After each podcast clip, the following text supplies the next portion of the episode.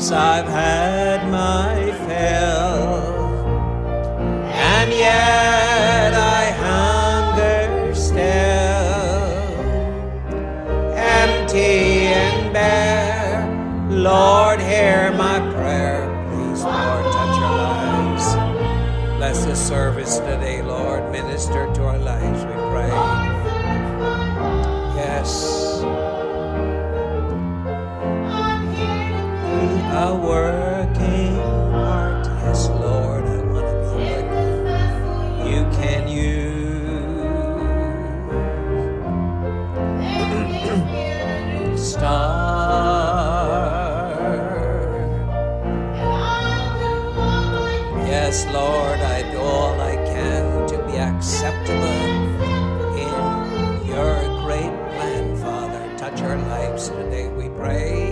It's me, Lord, I pray. I'm willing to be changed. Search my heart. I'm here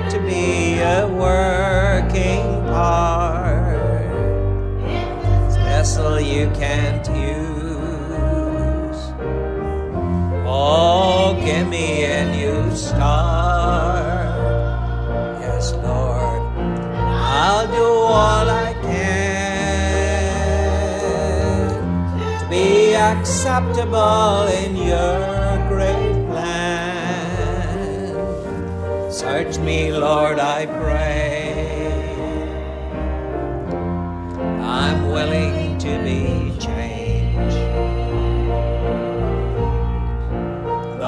search my heart. Yes. King part. If this vessel you can't use, please give me a new start, Lord. Oh, yes, Lord, touch my life, touch my heart, touch my mind.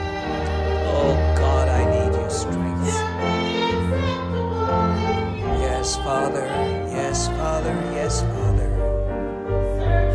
Lord, I pray. I'm willing to be changed. Lord, search my heart. Yes, Lord. Be a working part. If this vessel you can't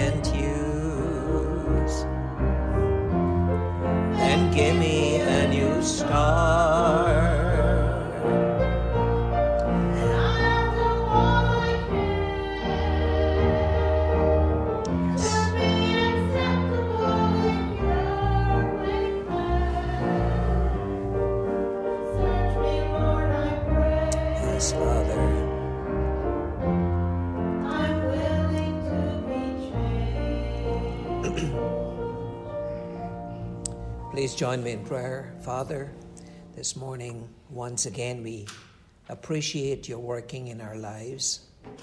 We appreciate, Lord, the, the fact that your Spirit can search our hearts. And when we fail to measure up to the standards, we ask, Lord, that you'll give us a brand new start. Lord, we want to be willing, we want to be worthy. And it's not by human might nor human genius and human efforts, Father, but it's by your Spirit. And so, if ever there was a time, Lord, that we need your Spirit, it is in these days. Please help us, we pray, Father. In Jesus' name, we ask your blessing on this service. Amen and amen and amen. well, we're glad to be back with you this Saturday morning. And I've got Brother John here with me today, and I ask him to say a few words to you. He'll be coming up. Brother John was the person the Lord used in starting this starting this work here in Canada, and um, we appreciate the years. And you've heard that testimony so many times, how God touched him, brought him to the fellowship. And I'm glad that after all of these years, he's still a part of this assembly. Amen. Praise the Lord for Brother John. God bless you, Brother John. amen, amen, amen, amen. Praise the Lord, praise the Lord. Appreciate these words from Brother John. And while Nadine is getting ready to settle down herself in a pew, I'm going to ask her to move on back to the piano and we'll sing, I Need More of Your Spirit, a few times. And um, may the Lord grant us in reality more of His Spirit.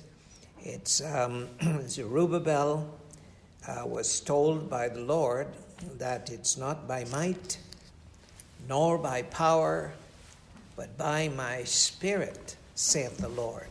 Not by might nor by power, but by my Spirit, saith the Lord. And it's, it's okay uh, to want to, to, to have a desire in our hearts to want God's Spirit. So as we get ready, let's sing this chorus and let it be a prayer from our hearts, not just an emotional outburst of desire, but a sincere prayer from our hearts as we sing this chorus.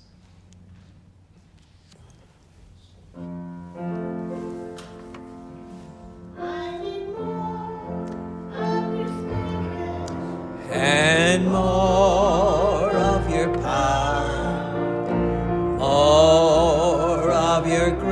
Lord, very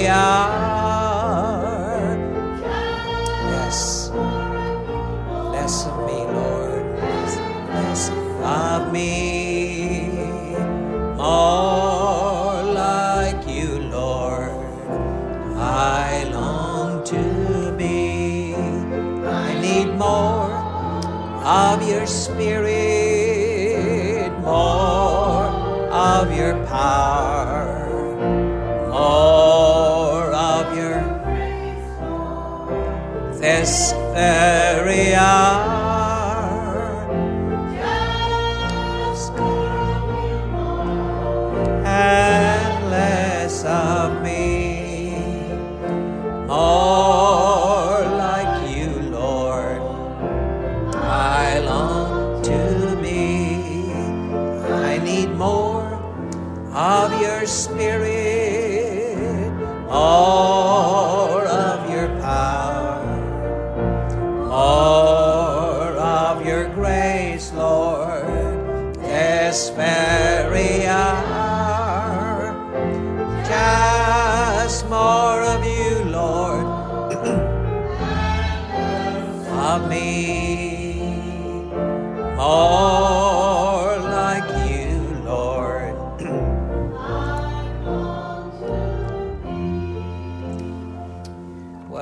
praise the Lord. Indeed, we need more, not just more of His Spirit, but more of His genuine Spirit, the genuine Holy Ghost that uh, is required in our lives to bring us to maturity. I'm thinking of the Apostle Paul as we're singing this chorus, and let me see here in Philippians. Uh, in Philippians, Paul declares um, his confidence in what was working in his life in Philippians chapter 3. Paul is writing, of course, there's so many things that Paul said in Philippians. Uh, he said in chapter 2, his desire that let this mind be in you, the mindset, the thinking of Christ, the thought pattern of Christ, be in you, which was uh, be in you, the saints in, in Philippi, which was also in Christ Jesus. Uh, a mind of humility. It says, uh, He made himself, verse 7, chapter 2, of no repetition. Uh, he emptied himself, the margin said, of his repetition, of his great glory and power, and took upon him the form of a servant. It is so beautiful to understand what Jesus was like. Uh, he didn't take on him the form of a Lord, he took on him the form of a servant. And uh, and was made in the likeness of sinful flesh and became obedient even unto death, uh, verse 8 tells us. Yet, in here in, in chapter 3, Paul is describing his position, an outward manifestation of his position, and I'm sure he meant a lot of things here in, in verse uh, chapter 3 and verse, uh, verse uh, hey, let's see here, verse uh, 3. Uh, first of all, he said in verse 2 Beware of dogs, beware of evil workers, beware of the concision. And here, Paul was a little bit blunt. Sometimes I find myself a little bit blunt, not that I'm like Paul. I'm so far from being like Paul, but he said, he says, Beware of dogs. He was talking not of four legged dogs, but two legged dogs. Uh, individuals that were spreading a gospel contrary to God The early church had an attitude against misconceptions of God. And then he goes on here, he says, um, he says, Beware of evil workers, beware of the concision. He says, For we, the circumcision, which worship God in the Spirit, and now he's not only a circumcised Jew, but he says we worship God in the Spirit and rejoice in Christ Jesus and have no confidence in the flesh. Now, today, for a little bit, I'll be talking, talking somewhat about the flesh. And I want to say up front that the flesh, I have my finger here in Romans 8, and I've got my finger in Philippians, the third chapter. We should have no confidence in the flesh because Paul says in Romans 8 that which is in the flesh cannot please God. Uh, you sitting down listening to me with a fleshly mind, you can't please God. Uh, you're in church and you sing in the flesh with the music, motivating the flesh and all of that. If you're carnal, you cannot please God. If you're preaching in the flesh and all you're doing is trying to form, uh, follow the pattern of an ungodly uh, religious society, you cannot please God. If you're testifying and your testimony is in the flesh, you cannot please God. If you're writing a book, if you're putting a book together and all you're thinking of is personal glory and personal accomplishment, uh, you cannot please God. Whatever we do, we can't do it just with a fleshly motivation. Now, we're human beings and we are in the flesh physically.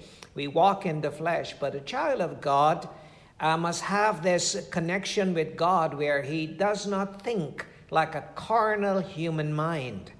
And so Paul is saying here, he says in verse 4, he says, I've got a lot that I can boast of. He says, though I might have also have confidence in the flesh, that there are things I can boast on. You might have, you might look good, you might be a good looking person, and you want to boast in that. Uh, he says you might have a good education and you might want to boast in that.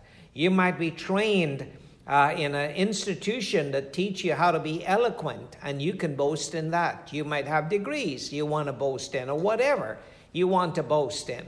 But Paul says, though I might have confidence in the flesh, I had some of these things. Is if any man thinketh that he had whereof he might trust in the flesh, he says, Well, I'm not just young, some young upstart that uh, has nothing. He says, I have a lot. I've had a lot.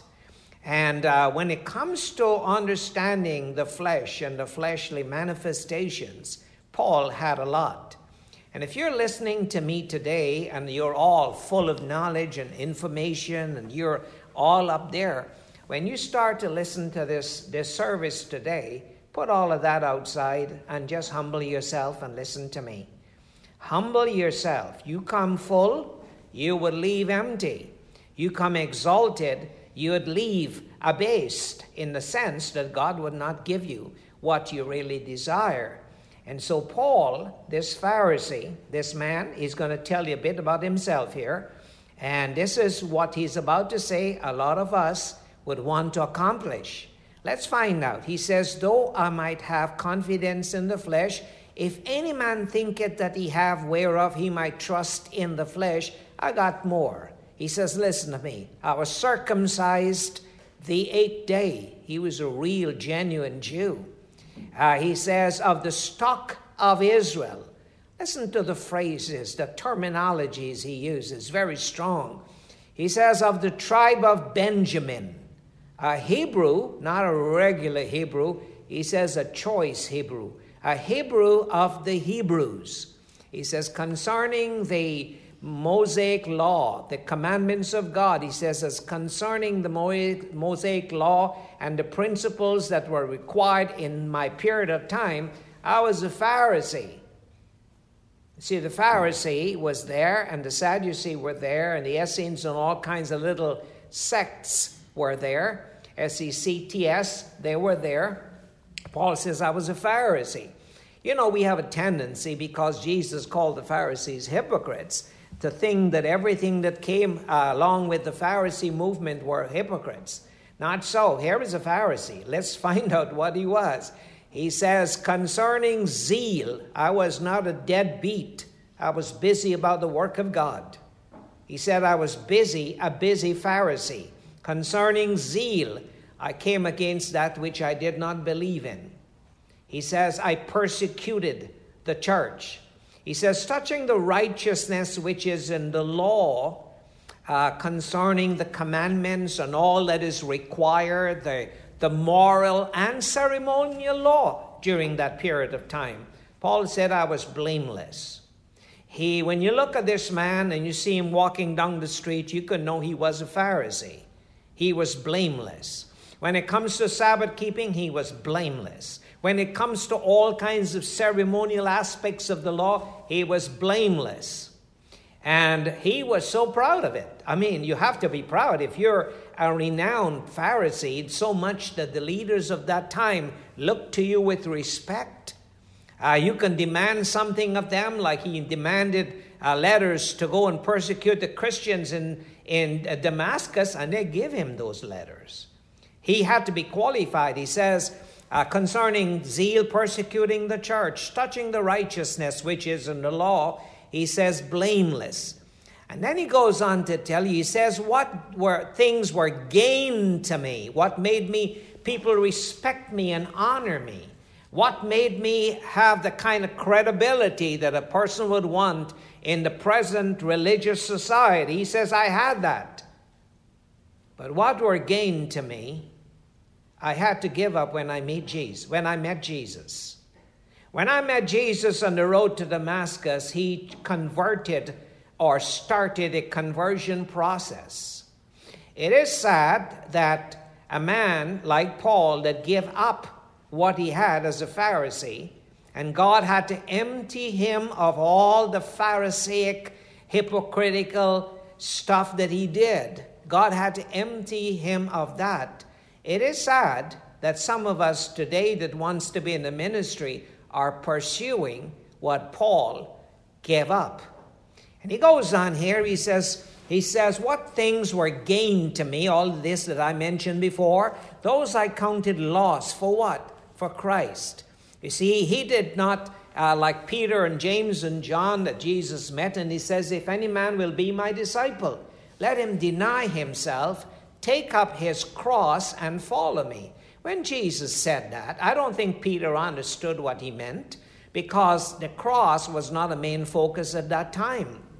But what Jesus meant is if you're going to follow me, Peter, you have to give up your personal ambition, give up the things you hold dear into your life.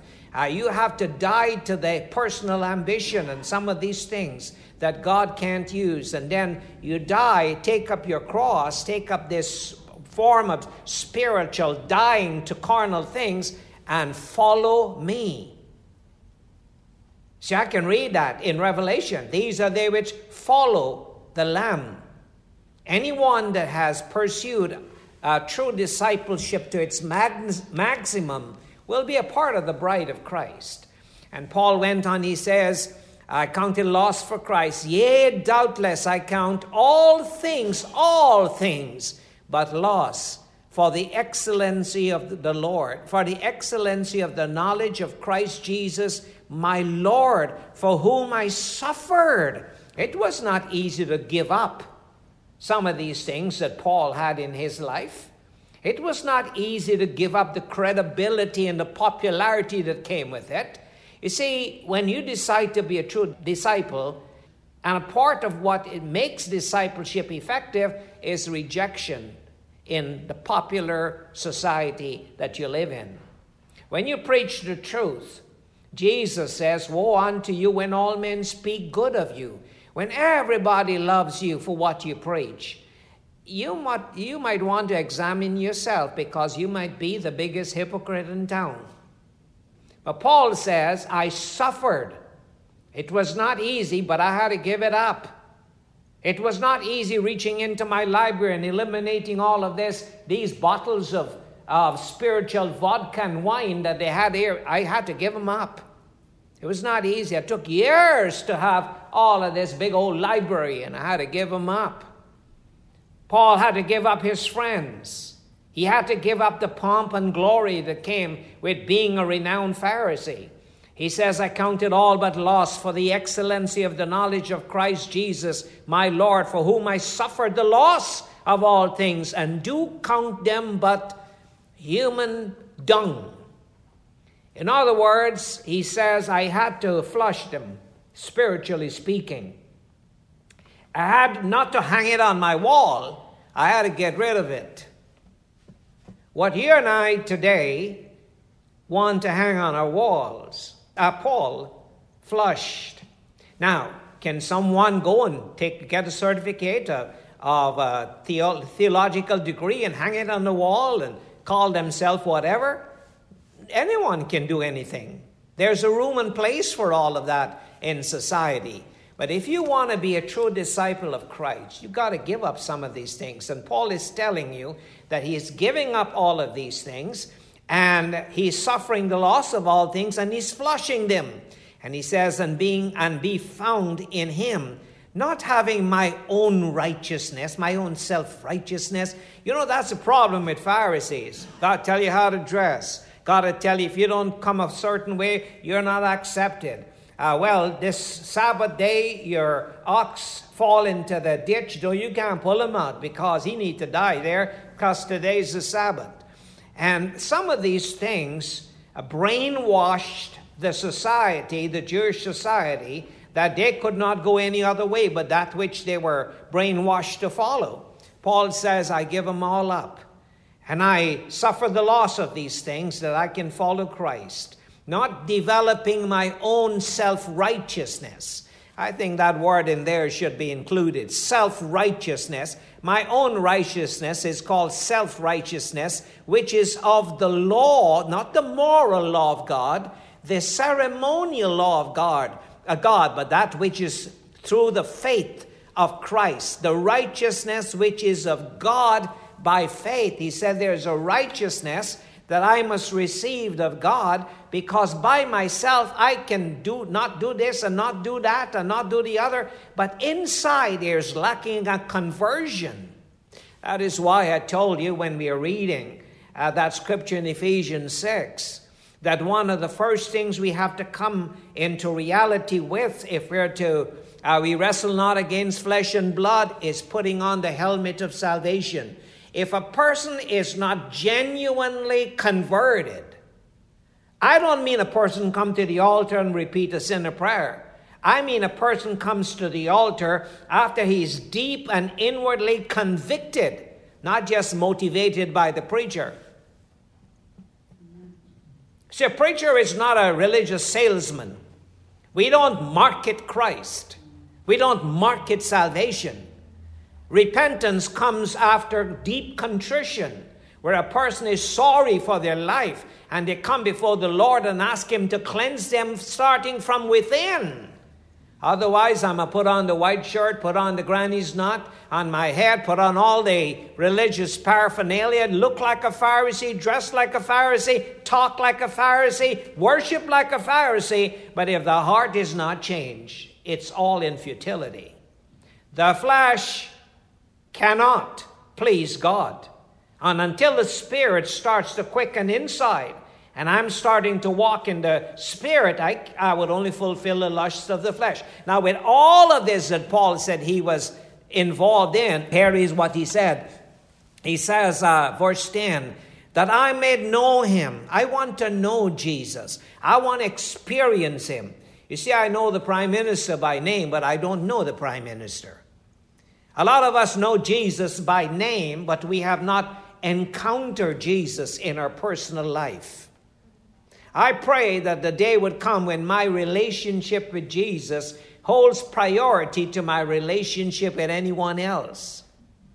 Oh, the Lord has led us many a times. This building we're in was because God led us by a dream. And everything was fulfilled according to his plan. We would have gone broke and bankrupt. The Lord led us and showed me dreams, give me dreams. Uh, oftentimes, I'll know who will backslide because of a dream that God gave me.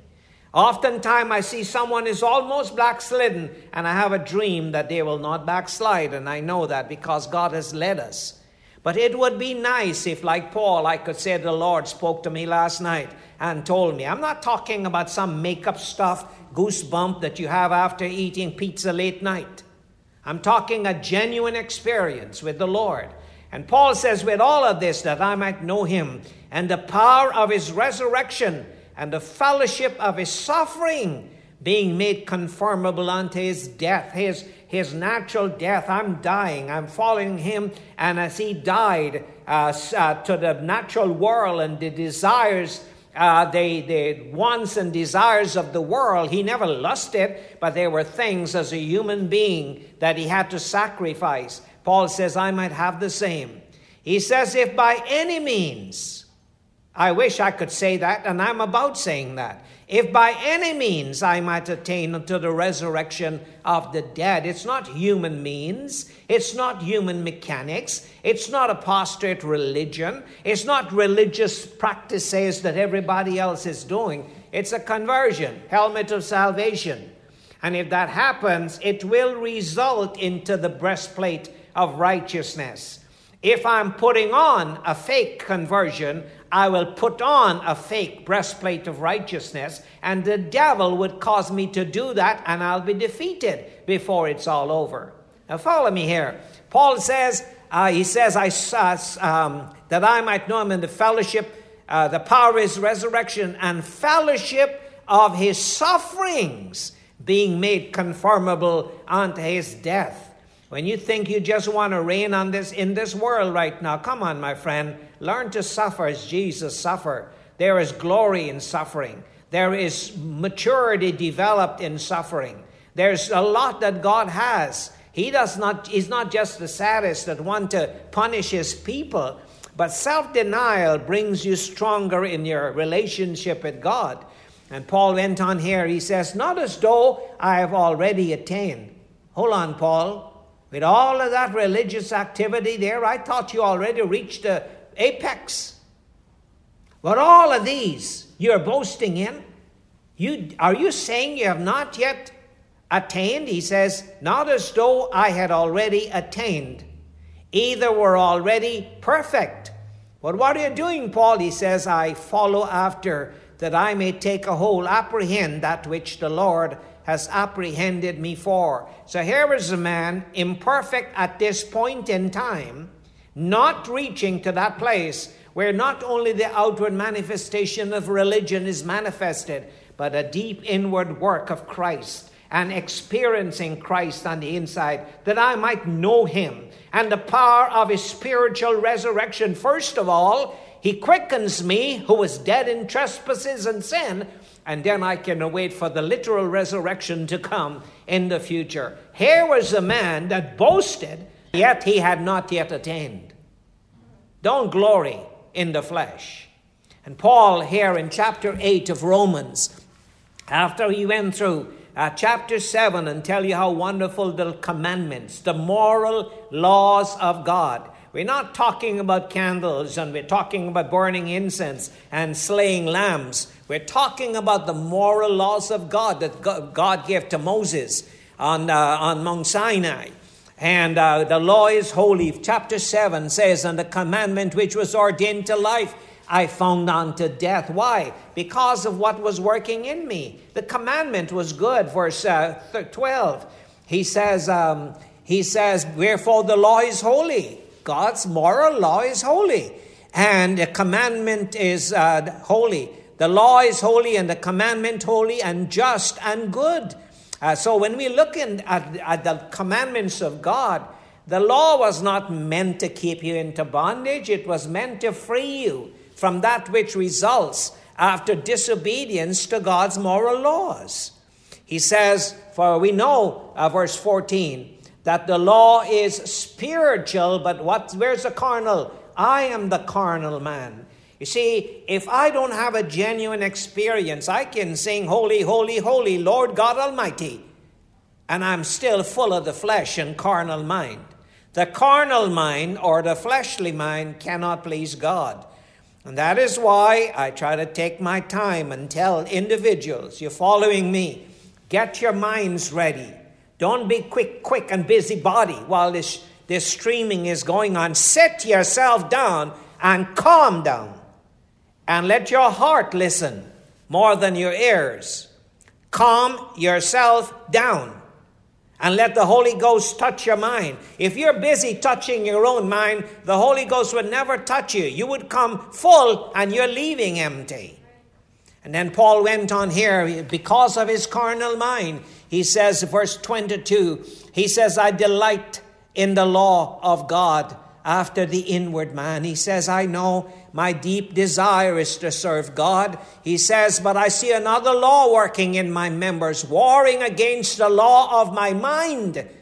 What is working here? There's all kinds of law here. He talks about the law of God. He talks about the law in my members. He talks about the law of sin. And he talks about the law of my mind. And there is a battle here because this man, his process of conversion, there was this battle, spiritual battle.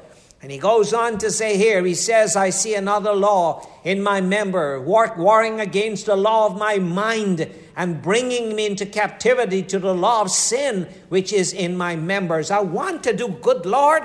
And I said, I'm not going to do this anymore, this wrong thing. And I end up and do it again.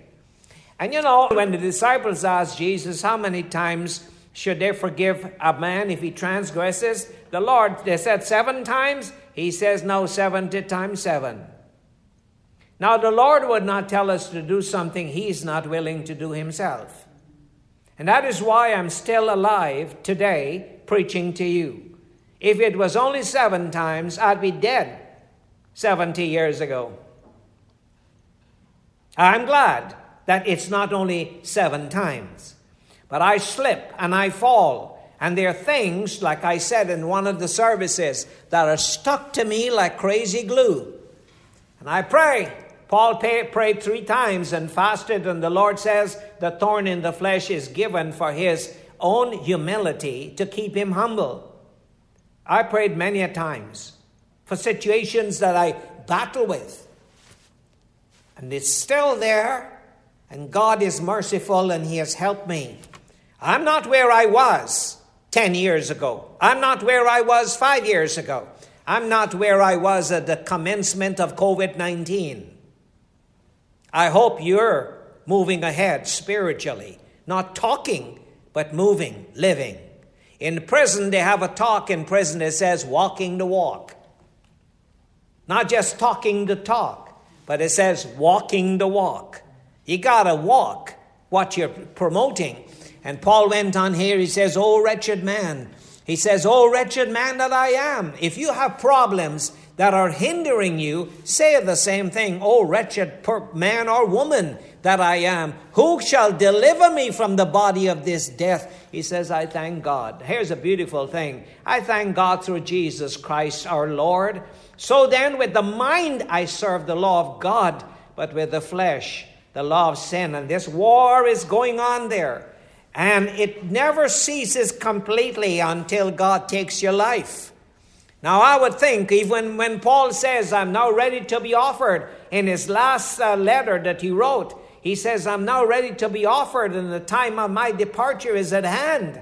You would think he has reached to that apex, and I think he has he reached as far as God wanted him to reach. But you know, he says, Asia has all Asia has forsaken me. At my first answer, no man stood with me. He said, Luke is with me. And he writes to Timothy, he says, Bring the parchments and the book. This was the last letter Paul ever wrote. And then something came up in his mind. He says, You know, this guy, Alexander the coppersmith, he did me much evil. May God please forgive him. He didn't say that. He says, May God uh, deal with him accordingly. See, that little feeling is there. Same thing is in all of us, and you'll come to the place where maybe just one little element is sitting there that God will eliminate before you pass out from this life. And so Paul is saying, I have a problem here. He says, verse chapter 8, He says, There is therefore now no condemnation to them that are in Christ, who walk not after the flesh, but after the Spirit. He says, For the law of the Spirit of life in Christ Jesus has made me free from the law of sin and death. See, when the Holy Ghost comes into your life, it makes a difference. So, what God did, in order to help us, here is what God did. For it says, What the law, Moses' law, the moral law, could not do, in that it was weak because of my flesh, God sending his son Jesus 2,000 years ago to live above sin, to conquer sin, to defeat the temptations of the devil. That when he died and went back into his father's presence, he could send that spirit of an overcomer that comes into my life and justifies me and brings me that additional strength I need to conquer this flesh. But it's not going to be happening like hocus pocus. You still have to yield to the Spirit before you get help. And so I'm bringing this lesson to a close. Paul says, For what the law could not do, God sending his Son in the likeness of sinful flesh, and for sin condemned sin in the flesh. Why? That the righteousness of the law might be fulfilled in us. Well, hocus pocus. It's fulfilled. No, no, no. Who walk not after the flesh, but after the Spirit. The flesh cannot please God. You sing in the flesh, you cannot please God. You preach in the flesh, you cannot please God. You, you testify in the flesh, you cannot please God. You worship in the flesh, cannot please God because the flesh attracts demons. I want two more minutes of your time.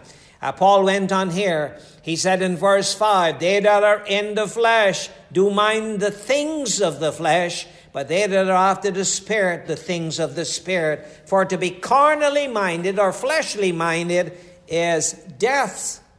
So when we come on into church, if the band never played, prayed before they played, and the music we're playing is all in the flesh to motivate a traditional habit of religious hypocrisy, if what we are doing is not in the spirit, but in the flesh, we cannot please God. And when you cannot please God, you'll please the devil. And tomorrow, if the Lord helps us, we will talk about pleasing the devil and following satanic ways.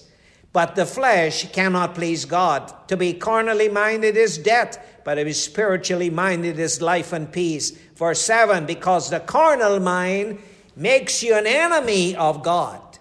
So you can come and say, Brother Singh is streaming, let me follow there. And you come carnal, you haven't prayed for the month, and you want to sit down and listen to this, and your mind is not spiritual, but you're busy, busy, busy.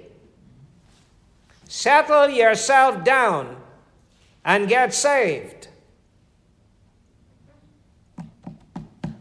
The carnal mind cannot please God. And the devil has provided all kinds of paraphernalia and equipment to make your mind carnal and to promote your own self righteousness and your own ego.